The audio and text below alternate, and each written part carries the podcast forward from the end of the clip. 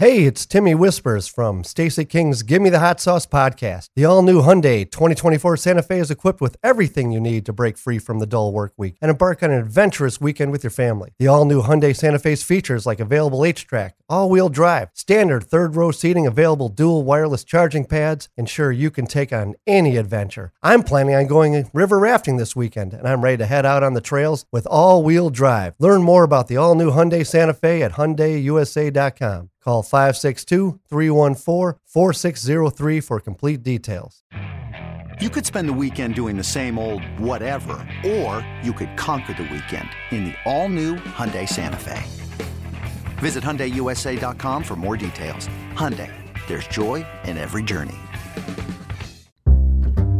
Hey, Hoop fans, want a great podcast that covers the Bulls from A to Z? Try Sharpshooters with Mark Schanowski and David Schuster.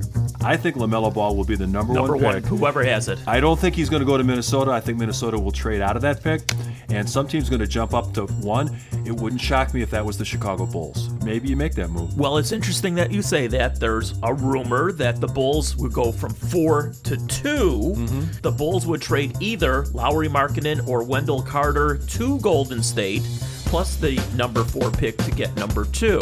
Well, you know, Steve Kerr would love to have Lauri Markkanen and a 7-1 guy who can shoot threes, playing with the. Splash Brothers. You bet. Who's a you know pretty versatile athlete who can run a lot of their offense. I think he, I think Lauri would be a great fit, and and I don't even know exactly if they're in the game to try to move up to one or two.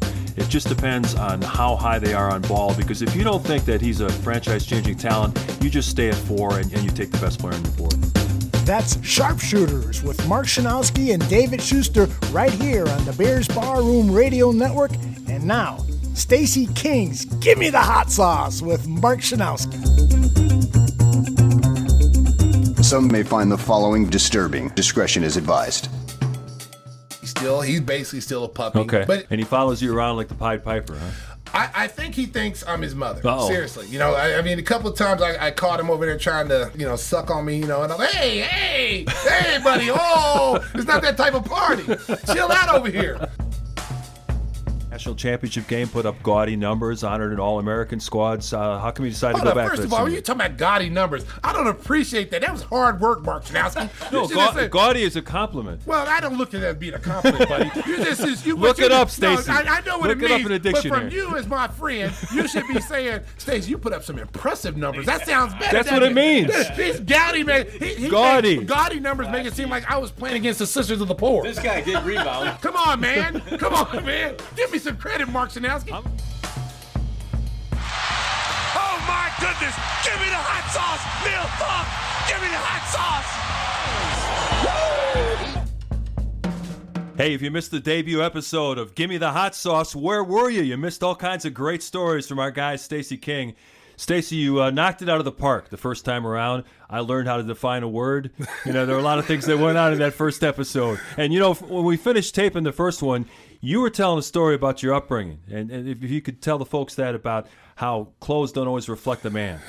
Yeah, you know, we- live in a generation now that I think people worry about what other people Yeah. think about them, and this is an early, you know, part of my my uh, introduction to that. When I was a when I was a junior in high school, I used to think that I was the man, you Yeah, know, because I was, yeah. I was the man in high school. Basketball star. And yeah, I was a basketball star. I was popular, and and you know, I was I was uh, I had a lot of fun growing up. Mm-hmm. And so, I you know, my personality comes from me growing up. You know, we used to play a game called the Dozens, and if anybody's familiar with that, if you're not, it's a game where you know anything is is fair game. Right. So if we were going one on one. You could talk about my shoes, my my shirt, my hairstyle. I could talk about anything about Yeah. you. Um, but there was one rule though: you couldn't talk about somebody's mama. If you said some- enough, if you yeah. said something about somebody's mama, they was getting a two piece. Okay, you you say We're not about- talking about yeah, chicken. No, we ain't talking about chicken either. if you said something about Lois King, you was getting a two piece with no soda. Okay, so that was the rule in the dozen. So. This particular day, this is when polo was first came out. Polo was the craze. Mm-hmm. Popular. This was like 1984, and um, you know my dad was a life military. He was 30 years in the military. He was a, he was a master sergeant. Uh, helped train artillery shooters and stuff. So he was in the army for 30 years. Um, a lot of kids I went to high school. We went to were military. so you could tell how much money a person had by where their father was ranked in the military. So, eh, you know, a, a general would have more money than the guy who's a sergeant, you know, captain, lieutenant, you know, those. So you go down the line. So a lot of those kids that I went to school with, their dads were high ranking officials. So they were able to get the polos. They were able to drive the, the Mustang, convertible Mustangs, and have cars in Right. school. And that's Where- what you wanted too, Well, right? that's what I wanted. And so, but I didn't get it. There's, there's a difference. See, I was riding a big yellow school bus, you know, and and I was I was wearing clothes that weren't polo. So I remember coming home to my mom. She was a regional manager for J.C. Penney's, and I asked her. I said, "Mom."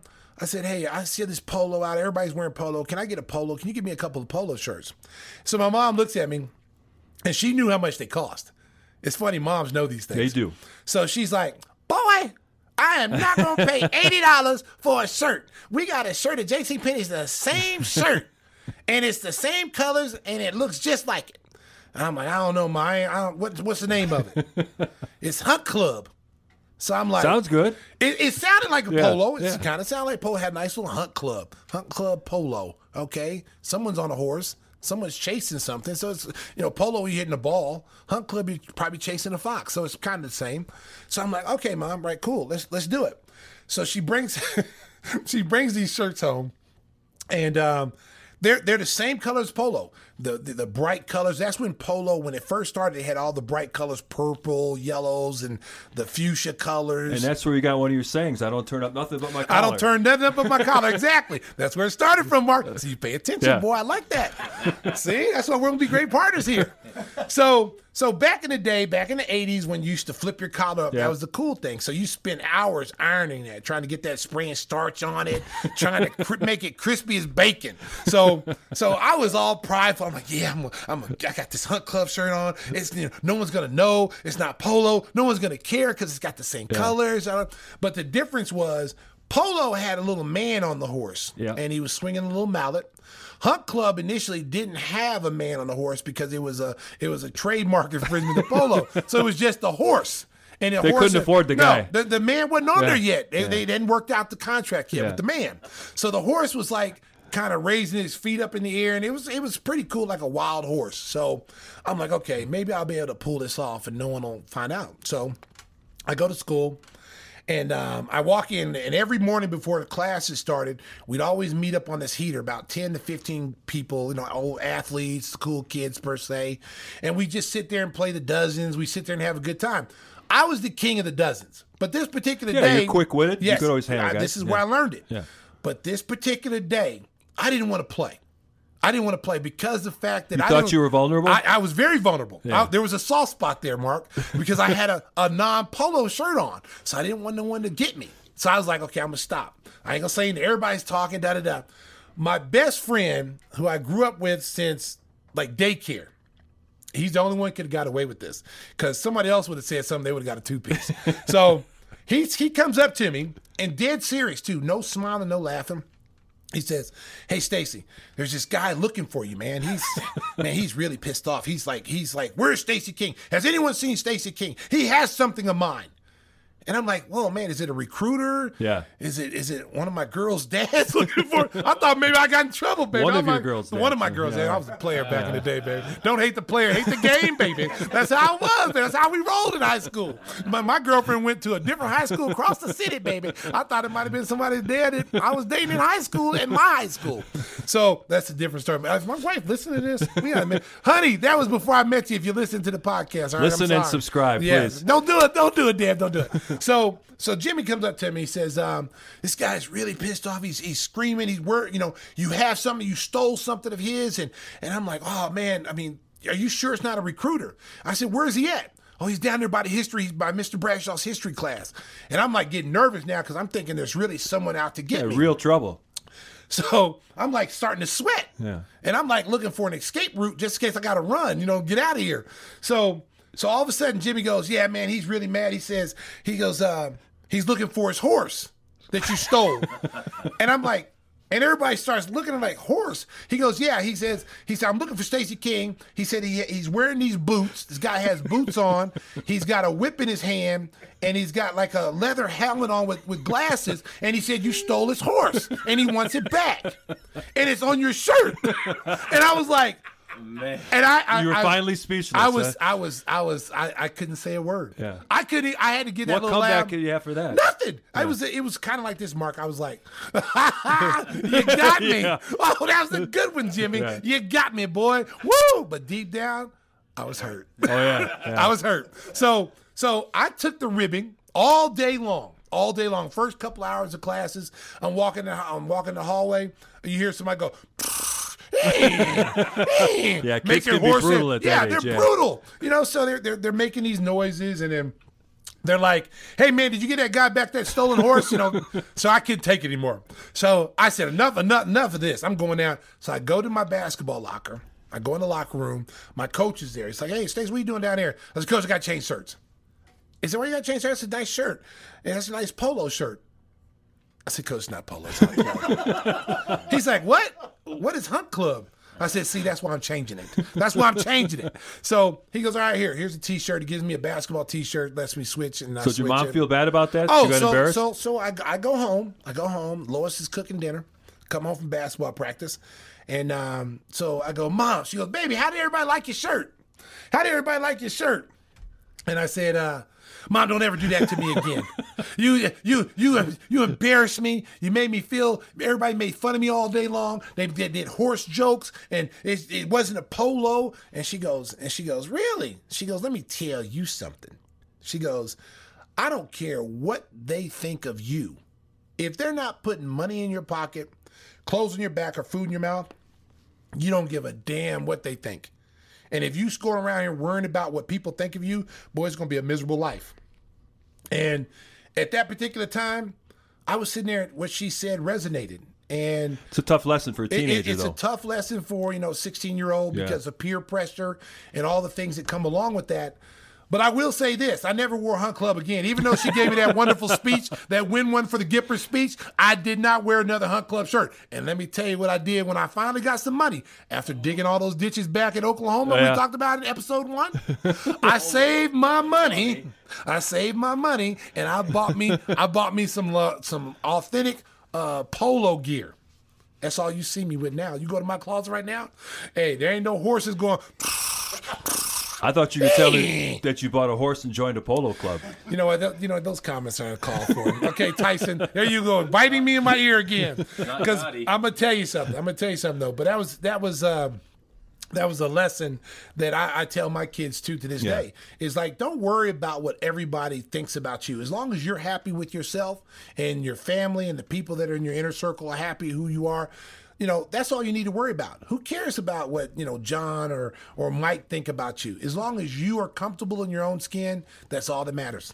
So there you go. Who, who would have thought that episode two would start out with some life advice from the great Stacey King? You know, we told you this show is going to be hitting all different aspects. It's not just going to be sports; it's going to be everything, man. That's this is how I want it to be. And sometimes you you know you have to you have to hit some things that are difficult to talk to, but talk about sometimes. And a lot of kids go through this nowadays: the peer pressure and and you know the bullying. You see all the bullying now, and it's so much more now because you have social media and you have all these different platforms for for kids to bully other kids.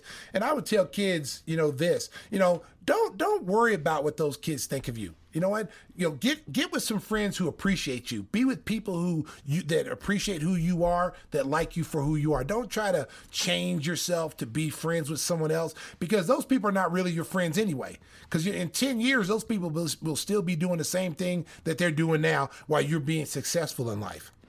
You mentioned finally getting a chance to, to come in some money when you signed your first NBA contract. You were drafted number six overall by the Bulls in the 1989 draft. And people might forget that uh, that Jerry Krause came up with three first round picks that Yes. year.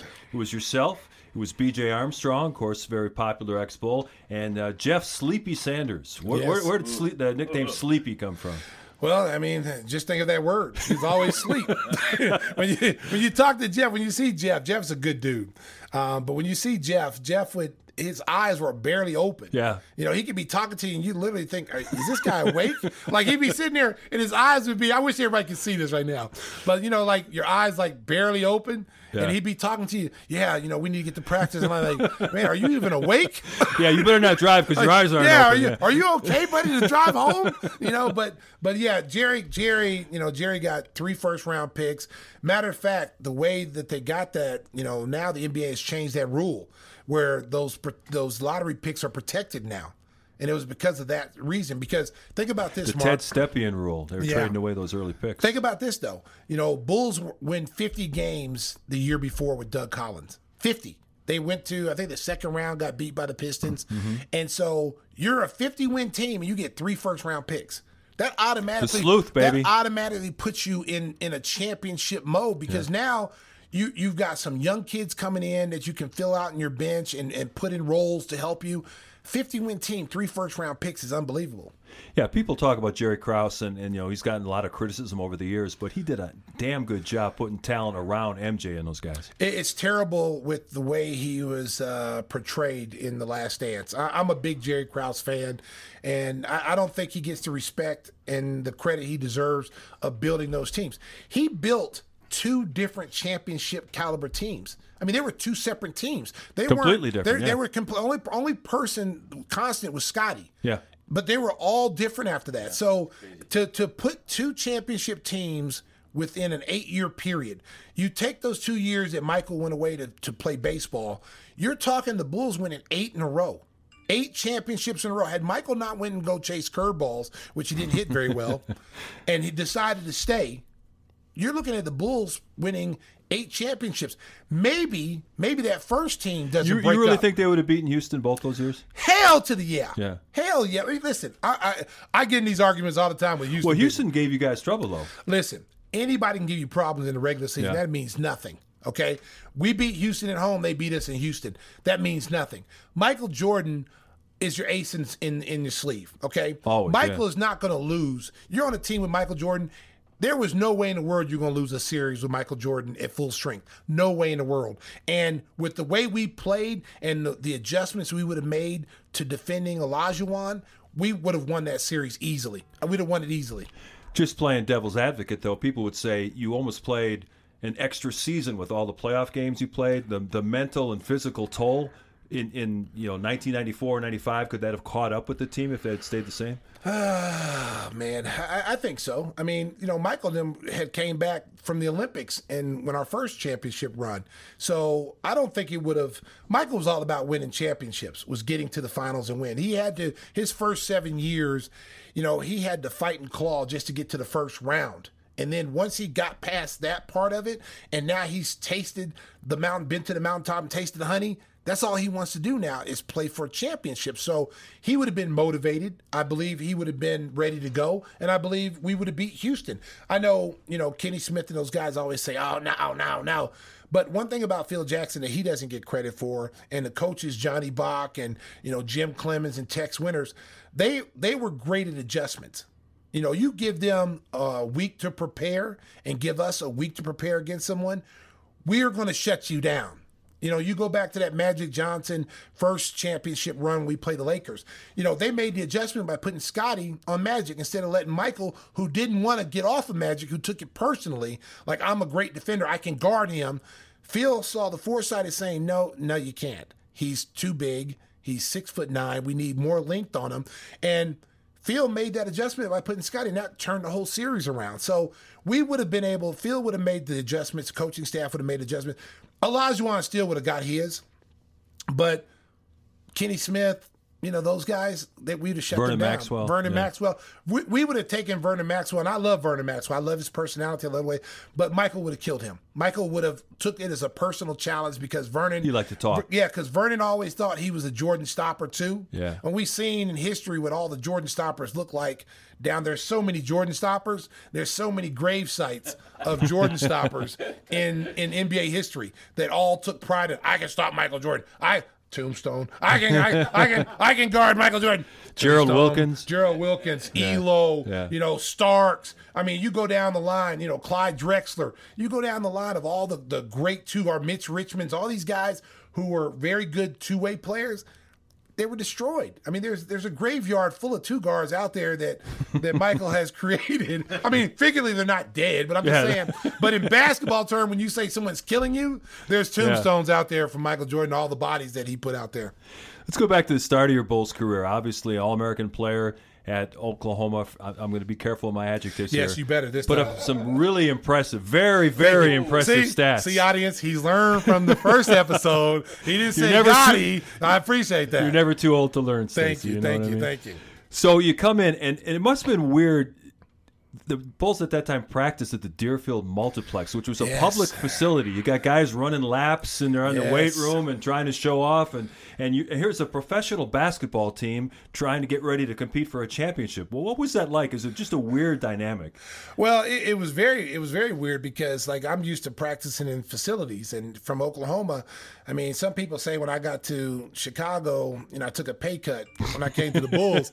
I, I beg to differ there. Okay, I, I didn't take a pay cut. I didn't get paid. NCAA, if you're listening, please, I didn't get paid at the University. Don't don't don't listen. We're just having fun on the on the podcast. All right.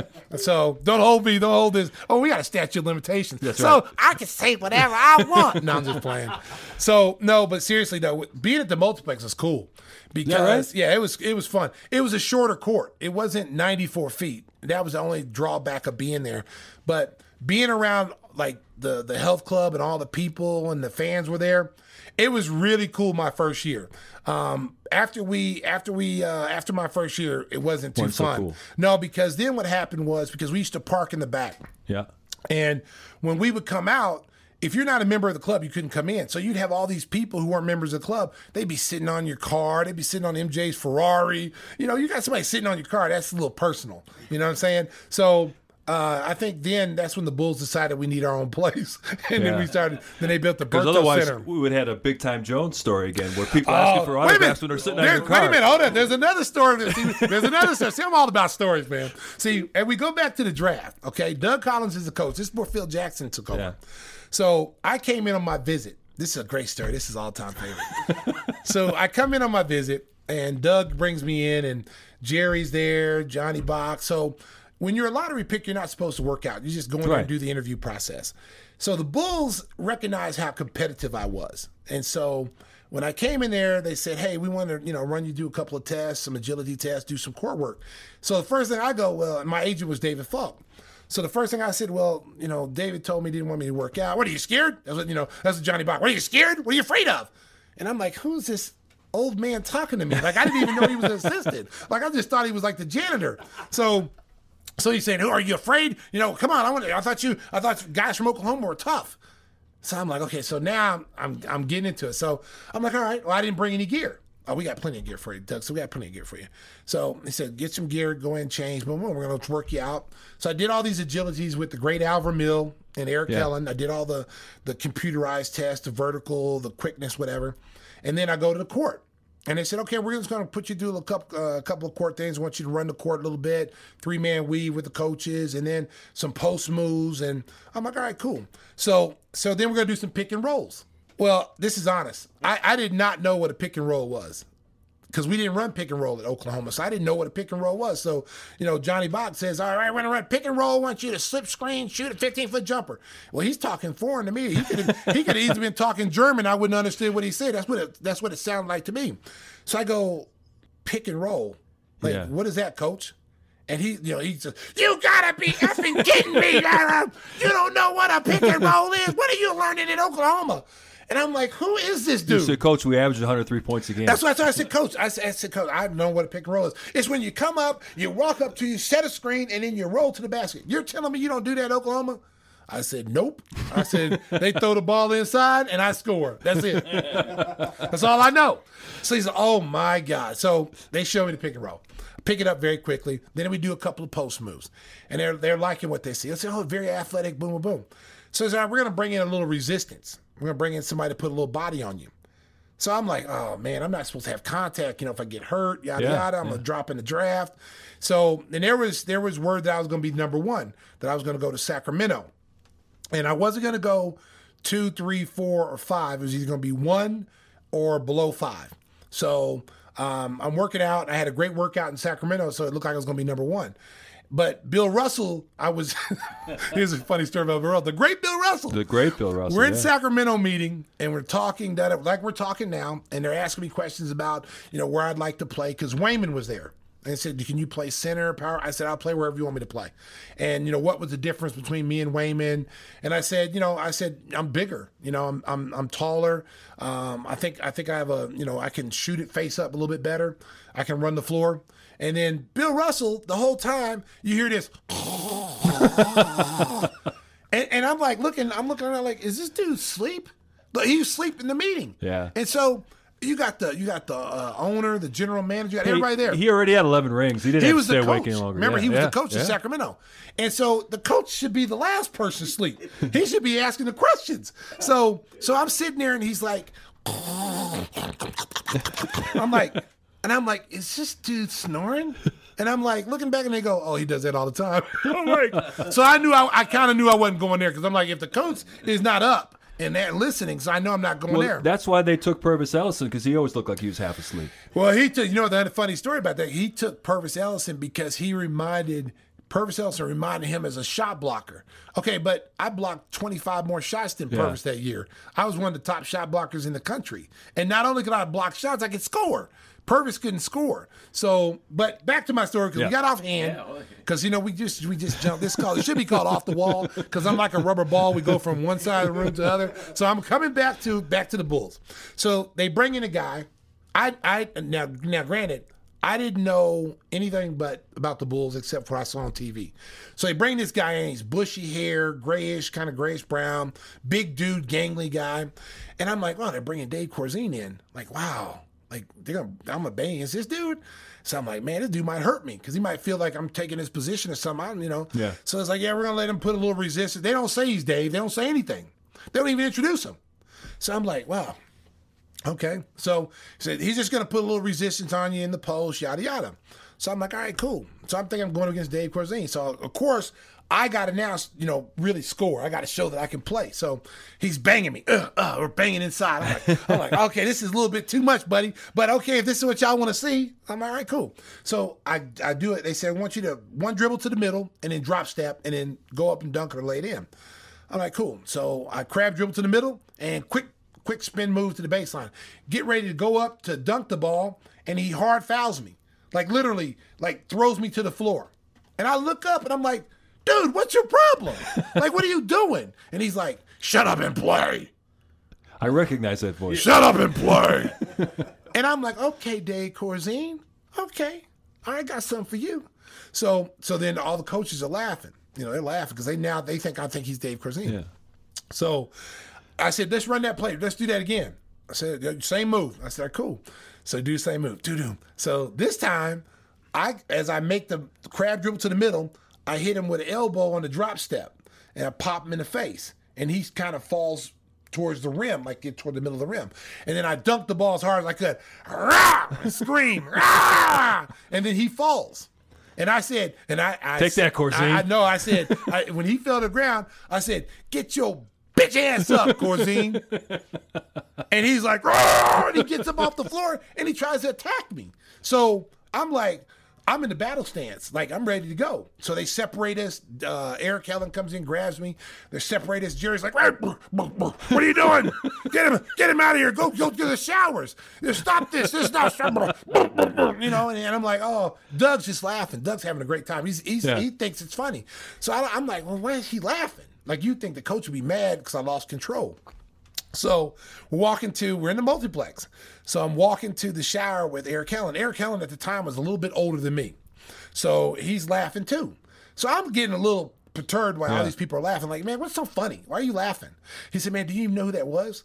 And, I, and I'm like, yeah, it was it was Dave Corzine. Yeah, I know who it was. He's like, he starts laughing. He goes, no, man, that's not Dave Corzine. He goes, no, that's Phil Jackson. Do you know who Phil Jackson is? I'm like, who's Phil Jackson? Like I didn't know who Phil oh, Jackson was. And so so he goes, he's an assistant coach. He played for the Knicks, won a championship, yada yada. And I'm like, oh, Yeah. I'd Good relationship turned- with the coach. You, you talking about color change? I went from being a black guy to a white guy very quickly. So I was like, really? I go, I'm not coming here. So I'm walking to the I'm walking to the to the shower. He goes, Oh man, no, don't worry about it, don't worry about it. He goes, You probably won't be Eric said, you probably won't be down that far anyway, so don't worry about it. I go, Man, man, they, they probably think I'm some, you know, some clown or some fighting coaches. So I get dressed. Jerry, uh, he, Helland, Eric Helland comes in and says, "Hey, Jerry wants you to come to the office," and that's when the office used to be on the court, you know, and no one could see it. So they want to watch some film. and this wasn't a prank like the Hunt Club. thing. No, no, this was some this was some serious business here. This was like this was like a job interview, Yeah. and I failed. So I go to the I go to the office. So Jerry's in there. It was Doug, you know, assistant coach. Phil wasn't in there yet. So I'm sitting there like, oh man. And so Jerry immediately talks about that. He says, hey, you can't be doing that. You can't lose your composure. You know, what if we were playing the Pistons and you lost your composure and, and you get ejected? It's going to cost us and hurt the team. And Doug was like, "That's who we want. I want guys like that. I want guys who want to fight and who who won't back down." Stacey, if you are there at six, we are drafting you. We want guys like you. And I'm like, I'm like, wow, okay. One coach like, but the general manager is telling me he's scolding me on one end, and the coach is praising me. So I'm like a puppy. Like, well, who do you know? What do I do here? You know, like, do I accept the criticism and go sorry, or do I go give old Doug the wink? Like, yeah, coach, I feel you, I feel you. So then here comes Phil. So we're like, it's like a western. It's like the OK Corral. So Phil comes in the door. He's got a duck to come in. I'm sitting in the chair, and he comes in. I don't know if it's over, but I got my hands ready just in case. Just in case. uh, just in case you try, you know, try to sneak me, give me a two piece. I was ready. So he comes in. How you doing, Phil Jackson? And I'm like, oh, okay. How you doing, Coach? sorry about that. I thought you were Dave Corzine. I'm sorry. No, no, it's all right. It's all right. You know, I feel talk. It's all right. All right. So, so then he sits down, so we're cool. We're cool after that. So Jerry's sitting me there, and we're watching video. And, and we're seeing a can. We're playing Kansas, and it was a huge game. It was on a Monday night, ESPN Big Monday, when they used to have them on Big Monday, and Dick Vitale was there. So a huge game. And my senior year, and I got two fouls. I never fouled out of a college game ever. So I pick up two fouls early in the first three minutes of the game. They were they were tic tac. They were terrible calls by the officials because I never fouled. Okay, I, I, I'm being serious. You're over there laughing. I'm being serious. hey, don't be say don't be don't be Never sarcastic fouled. over there, buddy. Yeah. I never fouled. All right. Okay, Got only, it. Only in Yeah. pickup games in the health club. I'll foul you. Okay, I will foul. And you'll the- know about I it. will foul Yeah. you so hard in the pickup game because you know I'm older now. I can't move like I used to, so I got to grab you. Okay, right. so I got to Velcro like Jack Sikma. Velcro in my hands. I just slap you and you stop. So so he comes in he, and we're watching the Kansas game, and Jerry's asking me. I'm on the sideline and I'm yelling. I'm screaming at the coach. Tubbs is ignoring me. He's not even looking my way. My assistant coach, Mike Mims, was there and he's trying to console me. Calm down. We're to get you back in there. We're to win this game. We need you. Need to get your head. And I'm yelling at coach, why is he taking me out? I never fouled out. I know how to play with two fouls. And and we, we end up we end up um, Kansas went on like a 10-0 run when I went out the game.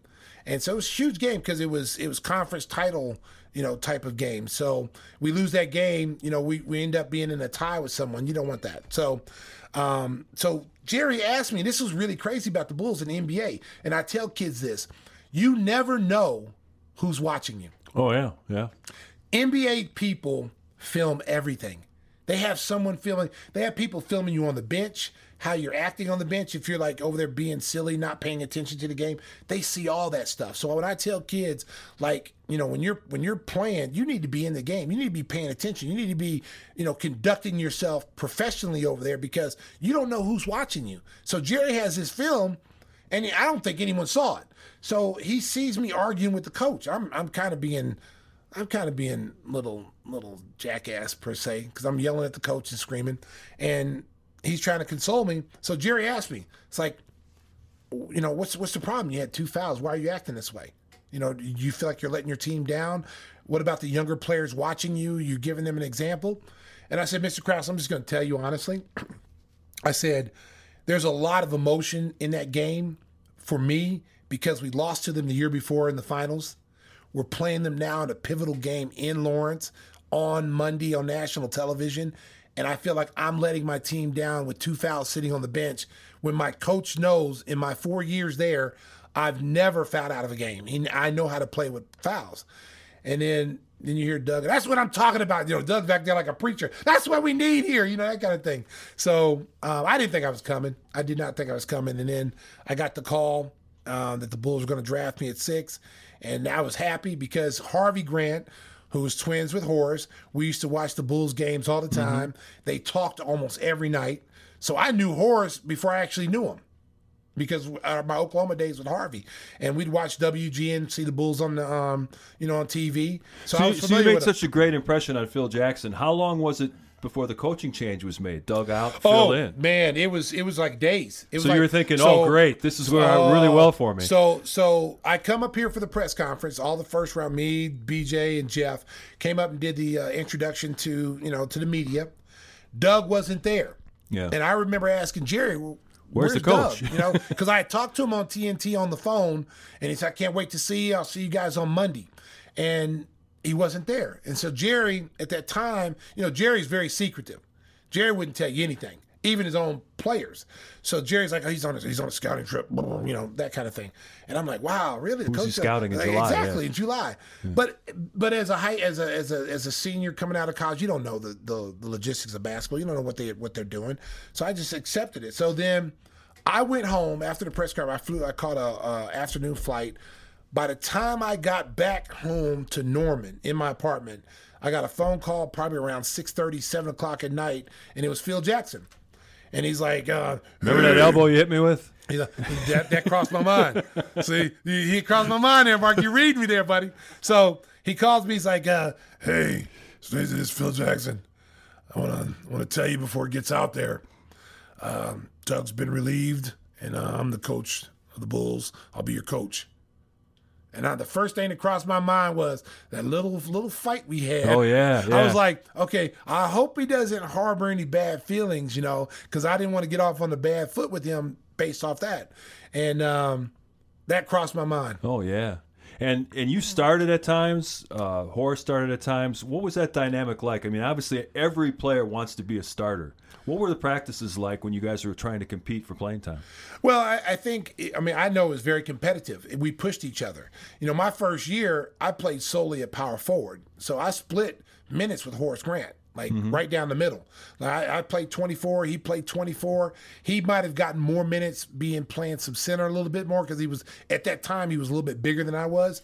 And, um, but it, the the practices were competitive, and that's one of the reasons, Mark. I say that we made them better and they made us better because when we got to the situation we started playing and getting deep into playoffs and championship modes, you know, we didn't our second team didn't fear starters of other people's teams because in our eyes we're playing against the best team every day. We're going against Michael Jordan every day. Who in the league fears you more than Michael Jordan? Nobody.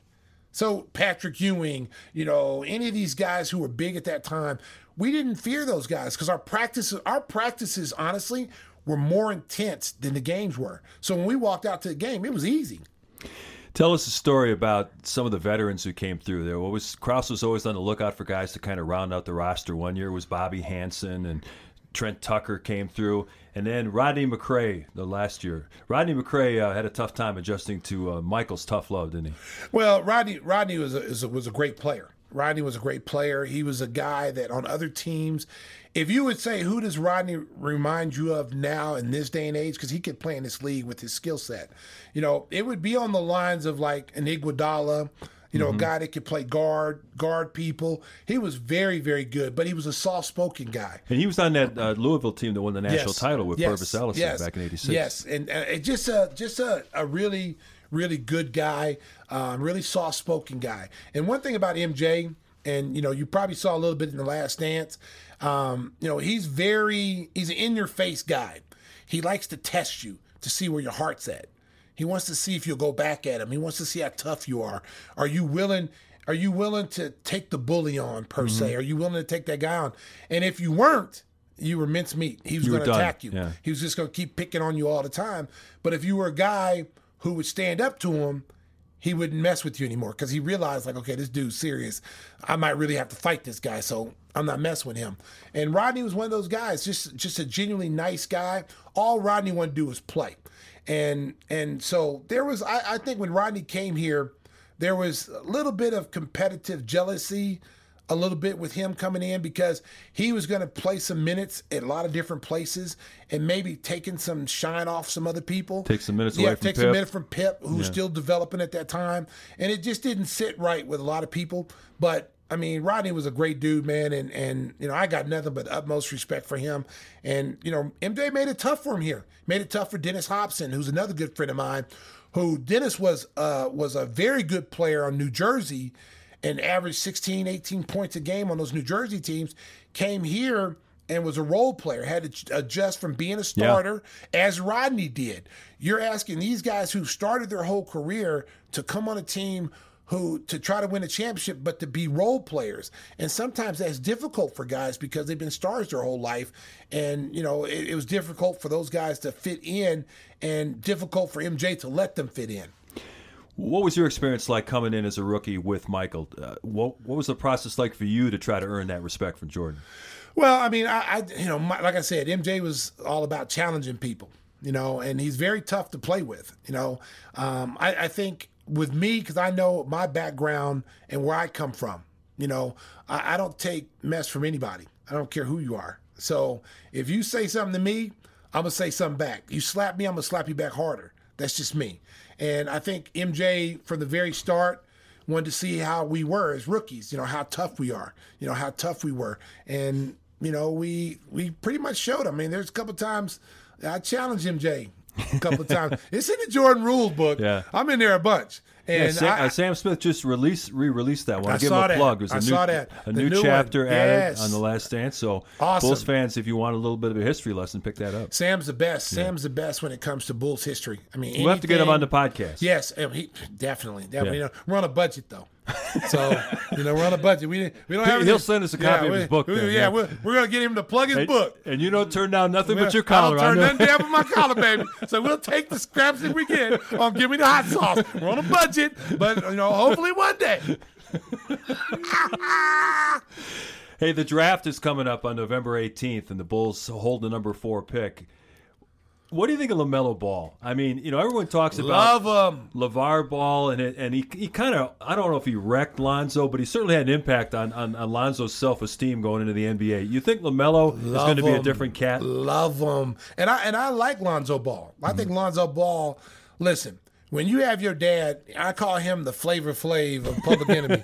He's the hype train. He hyped he hyped that kid up so much that put some undue pressure on that kid, you know. But I, I think the kid has come in and shown that he's a very good NBA point guard. He can defend, he can lead a team. Um, I think that's one of the reasons why you see them getting ready to move Jrue Holiday to allow him to grow even more at the point guard position. So his dad put a lot of pressure on him. I think he's answered it. Now the difference between you know Lonzo and LaMelo, LaMelo welcomes the stardom. He loves it. He's been a starter since he was probably in the sixth grade playing on his brother's older teams.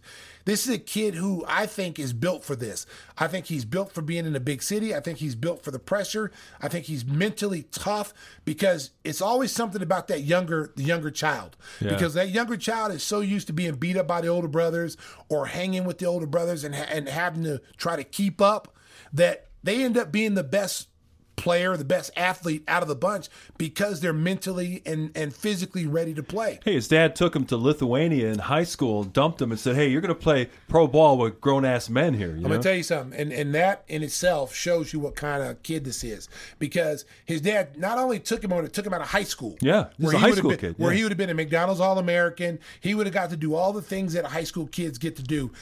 Basically, took him and planted him in Lithuania in a foreign country. Now I've been overseas. I've been I, I played overseas, and I'm gonna tell you right now. But you have to be a certain type of mentally tough person to play over there. I mean, there's all these exotic places you see, you know, Spain and all. But what if you don't go to those places? You're going to Lithuania. I mean, that's not a that's Yeah. not some place where everybody's saying, "Let's go vacation in Lithuania." that's not a place you go va- And I'm not taking anything away from that, but that's not a place where that would be your first choice to play basketball. You would think of some place like Spain, France, Italy. You know what I'm saying? Yeah, and some of these gyms are dingy, rundown kind of facilities. Yeah, and, and you're on a club team. Yeah. And, you know, it's a team that, you know, his dad put him on where he could play right away. And if anything, you know, the experience of being in a place where you're uncomfortable makes him mentally tough. Mm-hmm. Now now you put him in a situation playing for the Knicks or Minnesota or somewhere like that. That transition is going to be easy. Plus, he's been around his brother. He's been when his brother was in LA. He was in the LA locker rooms all the time. He's been in that pro locker room. He's been around the pro environment. He has his brother to learn from. You know how to prepare for games. You know, not forget his dad. His dad's never played pro ball, but his dad does have some good things that he's taught these kids. Because it's not a coincidence that all three of those kids, or two of them, are going to be in the NBA, and the third one might be later on. So there's something to say that their dad's his method to madness worked in some way. It might not work for you or me with our kids or someone else, but it worked for them. And I think this kid has it. I mean, you look at his size, he's bigger than Lonzo. He's about six seven, six eight. He's got guard skills. His passing is extraordinary. I mean, he he's making Pistol Pete Maravich passes in space. Um, he can shoot from anywhere on the floor. Now, I think the biggest question with him is is where he ends up and who he plays with because he has the ability to make everyone around him better. Okay. Are you going to play him at the point if he goes to Minnesota and you got D'Angelo Russell there? Yeah, it's a tough mix. That's going to be a tough mix there. So you have to make a decision if you're the Timberwolves, and I'm, I'm not trying to do their job for them, but I mean, you've got a, a, a legit playmaker coming at six foot eight, and he's a proven point guard, and you got D'Angelo Russell that you you got in there. Who do you play at the one? Who do you play at the two? What do you do in that situation? Because I think this kid's got star written all over him. What would you do if you're Arturas Karnisovas, first year heading up basketball operations, currently holding the number four pick? Would you try to trade up, make a bold move to get a LaMelo Ball, or just kind of see what falls down to you? I know they like the Fre- the French point guard Killian Hayes. There's a kid from Iowa State, which is kind of a dirty word for Bulls fans. Ty- Tyrese Halliburton, who's a, you know a six seven guy who can who can run the point, pretty good outside shooter. I know that the Bulls, I think the new staff looks at Coby White more as a shooting guard. You already have Zach LaVine as a shooting guard. I think they'd like to shore up that point guard spot. Do you think they might go that direction at four? Well, let, me just say this about AK. AK has been hitting home runs since he got Oh, on the- since yeah. he got up to the plate. Every time he got up, the ball's going out the park. so I trust him. I Yeah, trust I yeah. trust Mark. I trust the front office because what they've done now and and the way they position themselves, you know, the front office is solid. This is probably, I mean, this is a really, really good front office, and they're taking their time. They're taking their due diligence on every move that they make. There no, there's no pressure whatsoever. Now they're in a great spot at four. You've got a good young team right now, you know, and let's just be honest. I mean, you've got some great players here. You know, Lauri Markkanen is a stud. Zach LaVine is a superstar. Uh, you know, Coby White is showing you that he's going to be a very good player. Wendell Carter Jr. The pieces are here when you're looking at this Bulls team. The direction wasn't here before. It was almost like a ship, a ghost ship, and there was no captain on it, and the players were basically, you know, steering the ship. Now you got someone like Billy Donovan, who first of all just fell out of the sky. That was no one thought Billy Donovan was going to be available. No one thought Doc Rivers was going to be available because of the success that they had in other places. Billy Donovan did a great job at Oklahoma City from their development of their young players. You know, you bring in Chris Paul, that could have been a disruption. Uh, veteran player, want to do it his way.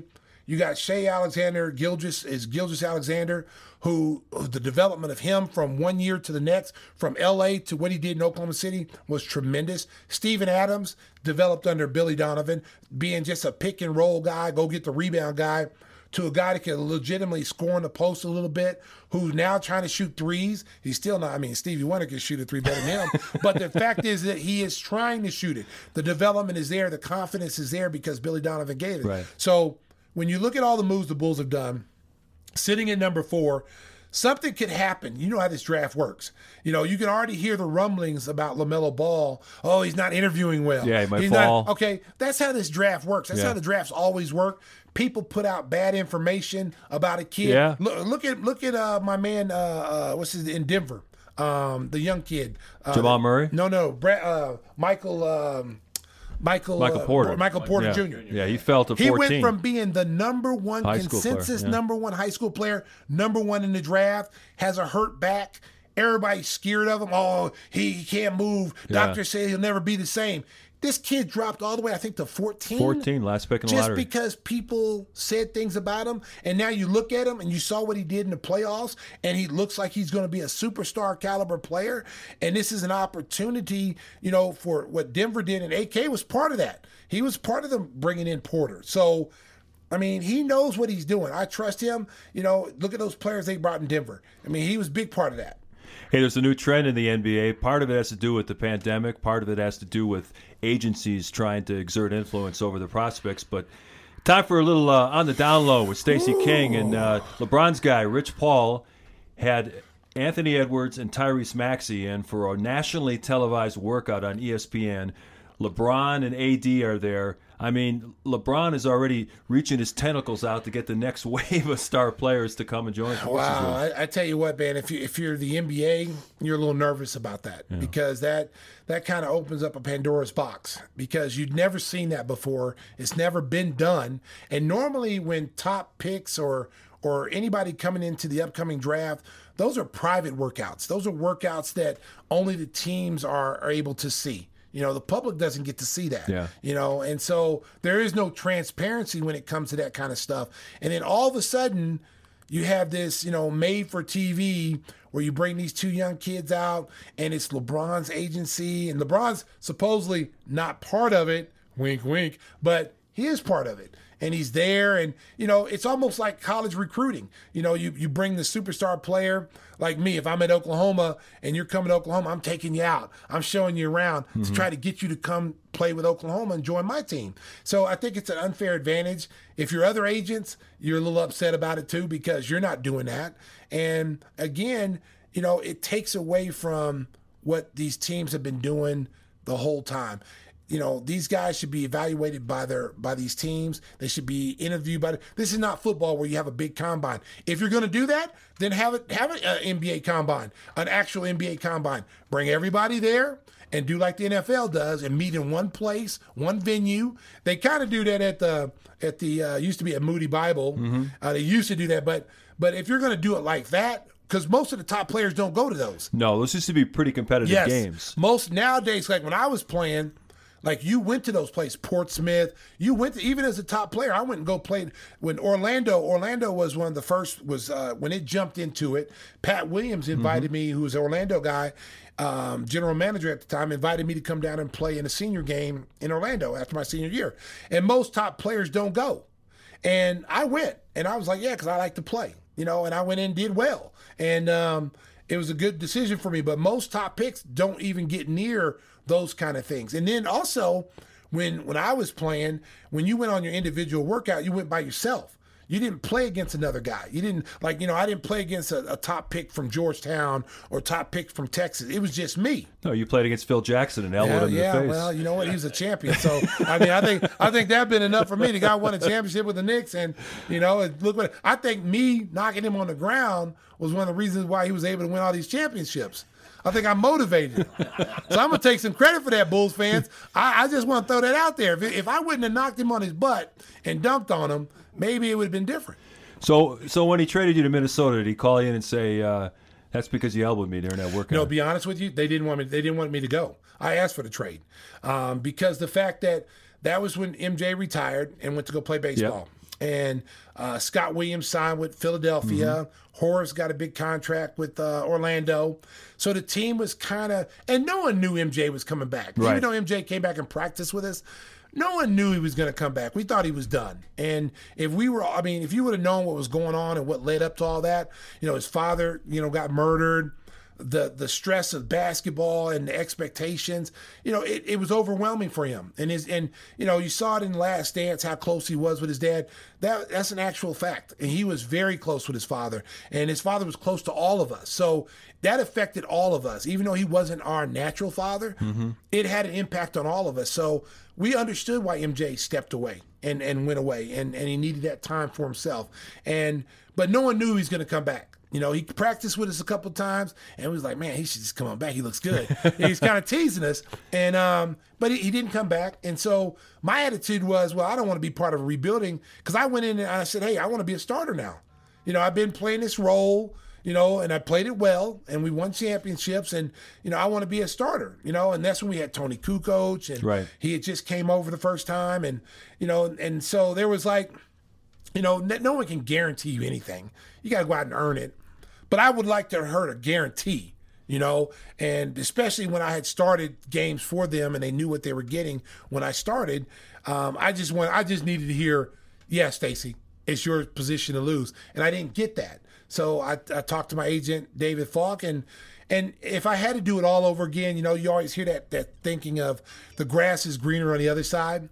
If I had to do it all over again, that's one decision I wish I could have back. Because I wish I would have stayed here and finish it out and let it play out and see where it have gone. Because I definitely know I would have still been here and I would have been part of. The, I would have had six titles instead of three Yeah. and that's my only regret. Um, but I did go to Minnesota. It was cold. They they stunk, you know. And I went from the penthouse to the outhouse, and I started. I put up numbers, and I remember playing Houston. And um, the year they were they win you know they went in and won the championship, and I remember you know Mad Max and those guys. Yeah, you don't got Black Jesus with you now, do you? you know, you know, referring to Michael Oh, Jordan, sure, yeah. Black Jesus. Yeah. So, you don't got Black Jesus with you now. Oh, you went from the penthouse to the outhouse. Welcome to the have and have nots because you have not. they used to tease me. And I but I would I scored 24, 25, get 13, 14 rebounds, but we lose by 30. Yeah. And it, and when you're when you're a person who loves to win and is competitive, that bothered me. Because you know, being under Michael Jordan, Scottie and Bill Cartwright and Paxson, you know, those guys in Horace, ultra competitive, hated to lose, no matter if it was a card game, if it was a free throw contest, anything. So everything was about competition. Phil Phil harbored competition in everything. So when you go to a team that guys don't care, it really, it, it you know, they don't care about winning they don't care about winning, Mark. It, it's just it sucks, you know. Guys just in there for paychecks. And I was on a team with Christian Laettner, J.R. Rider. There was other guys there that had, you know, Mike Brown, who used to be a former Bull. You know, he had that mentality of wanting to win. But when you're around guys who, you know, are in the game for the wrong reasons, you know, um, it's just no fun. Yeah. Well, we're going to have all kinds of stories about the latter part of Stacey's career, traveling around different teams, a lot of experiences that he had coming up on future episodes of Gimme the Hot Sauce. Of course, the NBA draft coming up on November 18th, and our next episode will take you through some of the results and what direction AK is looking to take the franchise. Who knows? Maybe we'll have a bold draft night trade to tell you about. I want to thank our producer, John Walsh, Aldo of the Bar Room. Spinning the dials is always, always great to have him here, and we hope that you will listen and subscribe wherever you find your favorite podcasts Apple, Spotify, Podbean. We're going to have guests coming up in the coming weeks. We'll have Stacey reach out to some of his old teammates. Maybe we'll wake up Neil Funk, get him on the show one of these I don't days. think I don't think Neil will answer the phone. I've tried to call that man many times, and I think he has me on the dial and goes, "Ah, I'm not answering that." You don't think he can find this podcast? I, I, he has a hard time finding Twitter. I, I don't think he's gonna find a podcast. So, uh, but I, I, we're gonna have a lot of fun. I, hope everybody's enjoying it, and we're having a blast. And and you know, uh, I'm I'm having a good time because I'm with all my people, and uh, it's a lot of fun. And I hope we make people laugh and have a good time. And as this always, remember, drive home safe, Chicago. beep beep. Until next week, so long, everybody. You like what you hear? Then don't miss out on any one of the great shows we have here at the Bears Barroom Radio Network. Subscribe now. You can subscribe through iTunes, you can subscribe through Podbean, any one of the delivery services for podcasts, or just head over to Spotify. We're there too. Just search Bears Barroom Radio Network and don't miss any episode from the network.